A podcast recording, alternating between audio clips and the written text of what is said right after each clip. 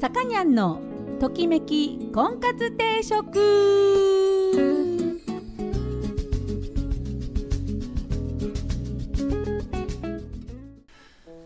はい皆さんこんにちは。さかにゃんのときめき婚活定食今週も始まりました、えー私結婚相談所菩提寺オーナーのさかにゃんでございます、えー毎度お聞きいただきありがとうございます、えー今週も聞いてくださいよろしくお願いいたします。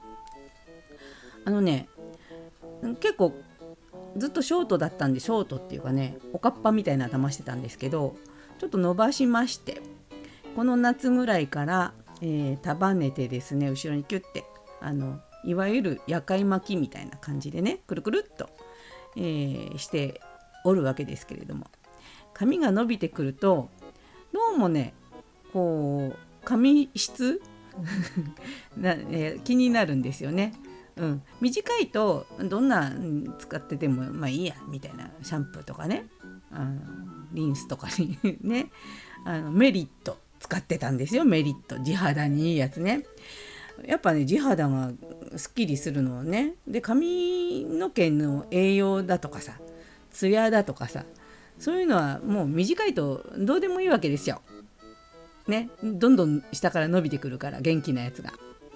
なんだけどこうちょっと長くなってくるとなんかほら毛先の方のねパサつきとかさいろいろこう髪の毛にねその何て言うんですか？栄養ですか、えー活かせなきゃいけないかなとか思ってたまにほら化粧品屋さんとかに行くといいやつの試供品とかもらえるじゃないですか。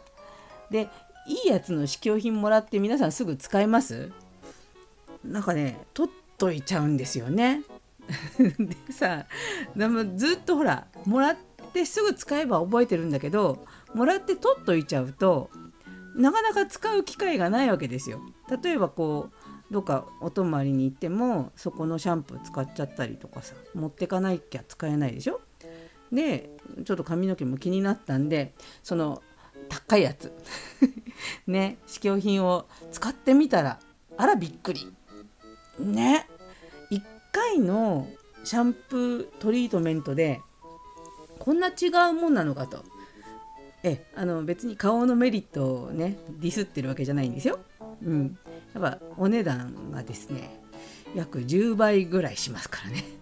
10倍するんだったらそんくらい違うでしょっていう、うん、そういうわけでその髪の毛を切らずに伸ばしてると余計な金がかかる。その代わりめったにこう美容院に行かないでいいんですよ。自分で前髪ちょちょんと切っちゃって。ね。どっちがいいんでしょうこれ。ね。うん。まあまあ今とりあえず冬なので、まあ、髪の毛伸ばして寒い時は首に巻いたりとかしてね、うん。あのー防寒にもなるのでしばらくはちょっとこのまま伸ばそうかなと。いい、えーシャンプーをですね、えー買いに行きまして。で、えー、ペイペイを使うと今10%還元されると。素晴らしいね、え今のうちにねあの いいシャンプーを10%引きで買おうかなという感じですね。はい、えーくだらない話でしたね。はい。えー、と今日は婚活のテーマというよりもあのー最近話題の煽り運転の人について考えます。前もやりましたよね。で結婚相手にやっぱ求めるべき条件というかこうあってほしくないなという条件の一つじゃないですか煽り運転する人なんでこういう人ちょっとやばいので、えーとチェックする術をみんな持ってた方がいいかなと思うのでそういう話をしてみたいと思います。えー音楽の方はですね、えー非常に懐かしいノーランズを ね、今日かけたいと思います。めっちゃあの懐かしいでしょ？ノーランズですよ。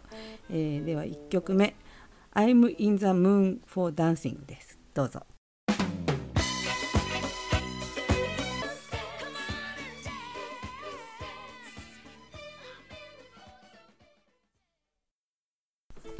はい、トキコンですよ。今日のテーマは、えー煽り運転する人はやばい人なんじゃないかと。でこれを改めて結婚相手として元こうこうじゃない人を選んだ方がね穏やかに生きられるかなということで、えー、煽り運転をする人の、まあ、心理というかねどういう人なのかっていうのを、えー、犯罪心理に詳しい名城大学の明星大学、の 心理学部の藤井准教授のお話を、えー、まとめております。じゃあねまずね煽り運転の加害者の人に共通する心理っていうのを書いてあるんですけどほらねあのこの間あの常磐自動車道でねあの横に女の人乗せてさ逮捕された人殴った人ああいう人はどんな人なのかっていうまああの人を中心にちょっと考えてみるとあの人ね結構ねいい大学出ていい高校。あの私の 元、えーと、同僚の、えー、同僚っていうか元上司のですね、まあ、京都大学出てる人なんですけど その人の母校高校と一緒だったっていうから学力高いんですよ。だって京都大学行く人と同じ学校だからね。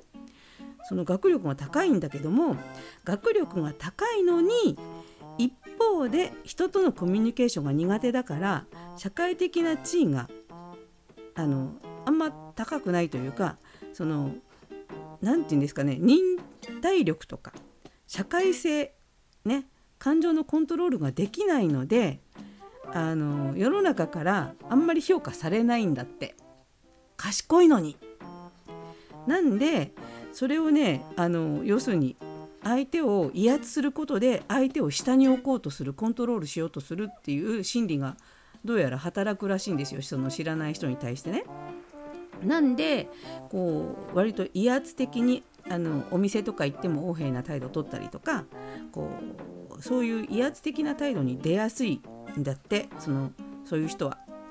でえっ、と隣にさ女の人いたでしょ？ああいう女の人がいるとあの人もなんか割とそういう感じな人でその要は同調してくれる自分の味方がいるそうすると集団心理まあ、お隣のたった一人ですけど集団心理っていうのが働いてより過激になっていくとその行動がね。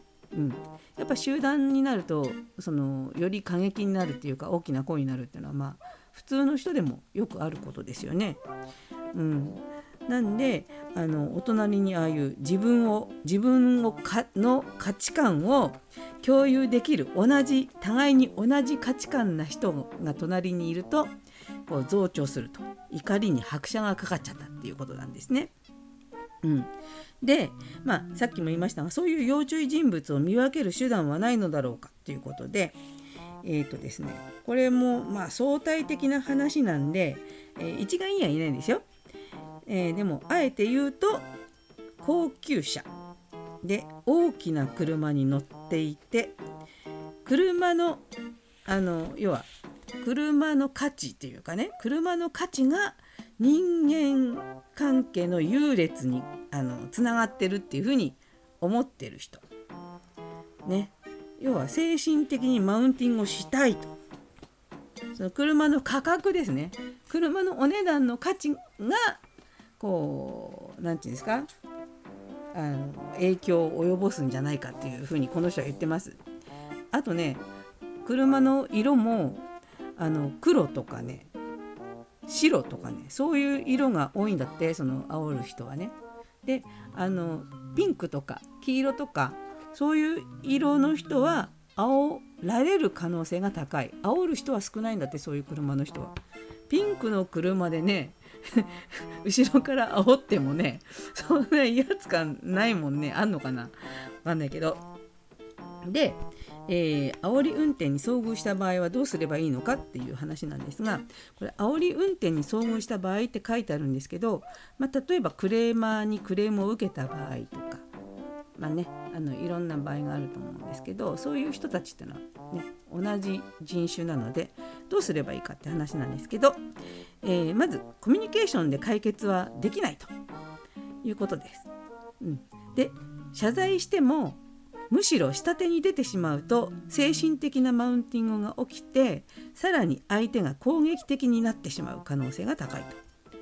で、えー、謝罪しても謝り方が悪い、えー、表情が悪い など怒りを余計にあの沸騰させていく可能性があると。いうことで、え車に乗っている場合は車に乗っていて、えー、煽り運転を受けた場合は鍵を閉める。そして安全な場所で停止。そして110番をする。そして相手とは目を合わせない。コミュニケーションを避ける。相手に怒りの何、えー、て言うんですかパワーを注がない。なるべくそっとしておく。っていうことです。はい、というわけで、えーと、まずじゃあこれねあお煽り運転をしてしまう危険度。これを、えー、結婚相手に、えー、結婚相手というかこう彼氏とかね彼女の場合ないのかな？男の人の方が煽る人多いから男の人の方にだと思うんだけど女の子は、えー、彼ができたらちょっとねあこの人いいなと思ったらこの質問をしてみましょう。で男性は、まあ、自分がそういう人にだなと思ったらちょっと自分のことを抑えなきゃいけないので、まあ、参考までに自分もやってみてください。7個質問しますよ。イエスかノーで答えてください。でイエスの数数えてくださいね。1車の中は自分にとってリラックスできる空間である。今ねアオラードチェックしてますよ。自分がアオラーかどうかっていうチェックですよ。はい1番、えー、車の中は、えー、自分にとってリラックスできる空間である。2番、えー、仕事帰りドカ食いや衝動買いをしてしまいやすい。3、えー、自分は渋滞や赤信号に引っかかりやすい。4日頃活字がメインの本をあまり読まない。5移動手段で車が一番好きだ。6一つのことに没頭しすぎることがある。没頭するんだったらいいんだけど没頭しすぎることがある。7ドラマや映画を見てもほとんど泣かない。いいですか？はい、えー、数えましたか？で、えー、これがね7個ついた人は もうすぐそれはねあなたは他人に運転してもらってください。運転しちゃダメって。言ってます。はい。5から6点の人、えー、無自覚に煽り運転をしている可能性があります。あなた煽り運転してる可能性がありますだって。で3から4個の人。急いでいたり疲れが溜まってたりしたり。ねする時に煽り運転をしやすい傾向がある。で0から2点の人は煽り運転をする。している可能性は低いということでした。なんであの5点以上の人はもうまあででも運転中にさイラッとすることあるよね前の人があの赤あの青信号になったのに出ないとかさなんかなんていうの？こうイラッとする運転する人がいるんですよねただそこをねその相手に前の車に怒りをぶつけてはいかんと。いうことですみんなイラッとはするよね。うん、だけど、まあ、自分を客観的に見るためにまあ何て言うんですか自分を抑制するため自分が煽り運転をする可能性がある人もドライブレコーダーつけた方がいいと思いますよ。うん、あのされるのもする方も自分がしちゃってるかもしれないでしょ？無意識に。なんで、まあ、ドライブレコーダーつけてねあの自分を抑制するそれから煽り運転の時のために万が一の時のためにまあつけとくということをすればいいのかなと。まあ、今煽り運転中止に言ってますけどこれをねだからあのー、結婚に是非結婚相手の見極めに活かせるんじゃないかということでね是非使っていただきたいと思います。はいでは今日はノーランズを特集しております。えっと日本語タイトルが恋のハッピーデートですね。恋のハッピーデートはいどうぞ。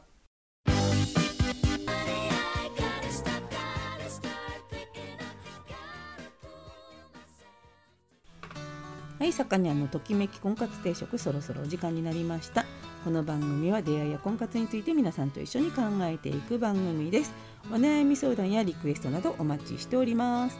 えー、また菩提樹という結婚相談所お店、えー、金沢と富山2店舗でやっております、えー、興味のある方はぜひお越しください。初めての方も会員さんもホームページから簡単に予約ができるようになっております、えご来店お待ちしております。えー、ねあのくだらない話のついでですけど今ほら11月じゃないですか。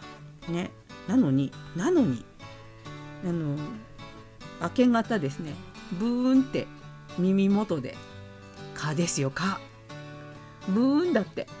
で朝起きたらこう左のほっぺに3箇所 蚊に刺されててねなんだよと思ってであのお休みだったので昨日ねお休みだったのであのどこにも誰にも会わないやと思ってかゆみ止めパッチをあの大阪に出かけて 外で蚊に食われた時にね買ったえー、かゆみ止めパッチ、えー、アンパンマン書いてあるやつをほっぺに貼りました。はい。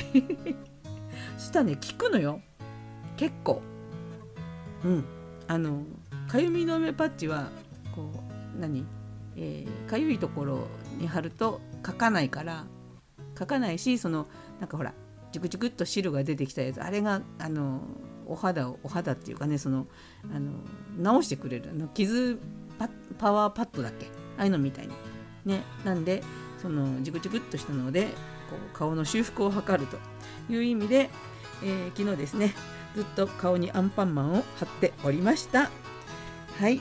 というわけでえー、っとですね今日は、えー、ノーランズを特集しておりましたフーズコナロック U を聞きながらお別れしたいと思います。お相手は菩提寺のさかにゃんでした。それでは皆さんごきげんよう。さようなら。